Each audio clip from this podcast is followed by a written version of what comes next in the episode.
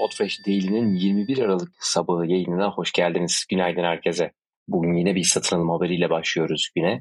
Dün aldığımız habere göre Captivate Podcast Hosting firması Global tarafından satın alındı. Henüz daha satın alma rakamı belli olmasa da Captivate on dört bine yakın podcast'i host eden bir podcast hosting firması, aynı zamanda reklam teknolojilerini de içerisinde içeriyordu. Global de e, Avrupa'nın en büyük radyo şirketi aslına bakarsanız. E, aynı zamanda e, DAX adlı, D I X adlı bir reklam dağıtım teknolojisi ve e, firmasının da sahibi. Dün Mark Asquith, e, kurucusu Mark Asquith'in e, duyurusuyla beraber aslında çıktı haber. Arkasından da tüm podcast mecralarında konu yayılmaya başladı. Evet, baktığımızda da Global Avrupa'da elli bir milyon tekil dinleyiciye ulaşan büyük bir radyo platformu.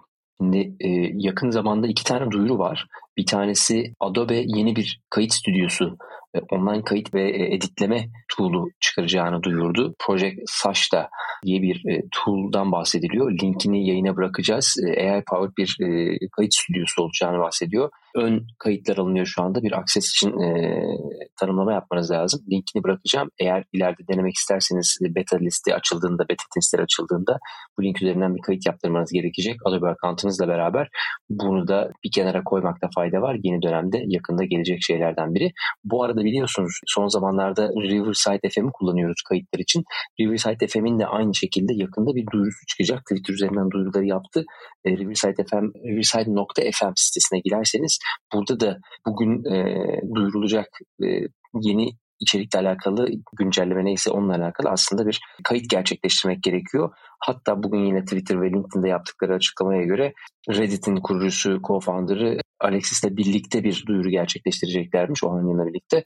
E, bunun için de bir kayıt yaptırmanız gerekecek. Riverside nokta F M üzerinden yine e, bu hesaba girip bir kayıt gerçekleştirebilirsiniz. Bir diğer haberimiz Rode'dan geliyor. Rode Wireless Go ikiyi biliyorsunuz yeni çıkardıkları bir e, kablosuz mikrofondu. E, kullananlar zaten memnun ve e, keyifli bir şekilde kullanıyorlar. Bununla ilgili yeni bir update gelmiş. E, dosya yönetimi, navigasyon ve e, dosyanın export edilmesiyle ilgili bir takım güncellemeler var. Burada Rode'un sitesine girerseniz Rode içerisinden yeni update'inizi Wireless Go iki için alabileceksiniz. Şimdi bir de diğer habere geçtiğimizde yine hep biraz da hep konuşurduk bunu. YouTube'la ilgili bir haberimiz var. Aslında Signal Hill firması YouTube'u e, odadaki fil olarak tanımlıyor aslında. E, en son Kanada'nın e, Podcast Listener Study'de e, Kanada'da yapılan bir e, podcast dinleme e, çalışmasında aylık olarak dinleyicilerin yüzde yirmi sekizinin podcastleri YouTube üzerinden dinlediği rakamı paylaşılmıştı. Baktığımız zaman oldukça yüksek. E, yine Cumulus Medya'nın yaptığı çalışmada da E, haftalık dinleyicilerin yüzde otuz dördünün YouTube üzerinden en az bir defa podcast dinlediği e, verisi yayınlanmıştı. E, oldukça aslında yüksek rakamların üzerinden geldiği belirtiliyor. Hatta bir başka çalışma yine e, Kanada'nın Podcast Listener iki bin yirmi bir'de ilk defa podcast dinleyenlerin e, yüzde yetmiş ikisinin YouTube kullandığı yüzde yirmi sekizinin de gerçek native podcast uygulamaları üzerinden geldiği söylenmiş. Dolayısıyla YouTube için burada çok ciddi bir dilim ve çok ciddi bir potansiyel var.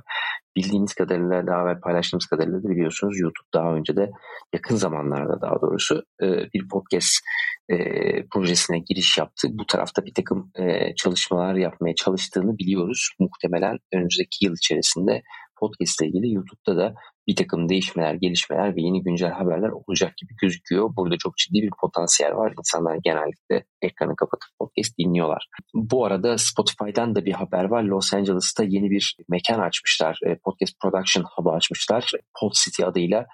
Burada da artık bir mekan içerisinde kayıtlar gerçekleştiriyor. altı yüz kişinin girebileceği bir stage, sahne kurulmuş, yüz milyon dolara yakın bir e, para harcanmış galiba bu tarafta.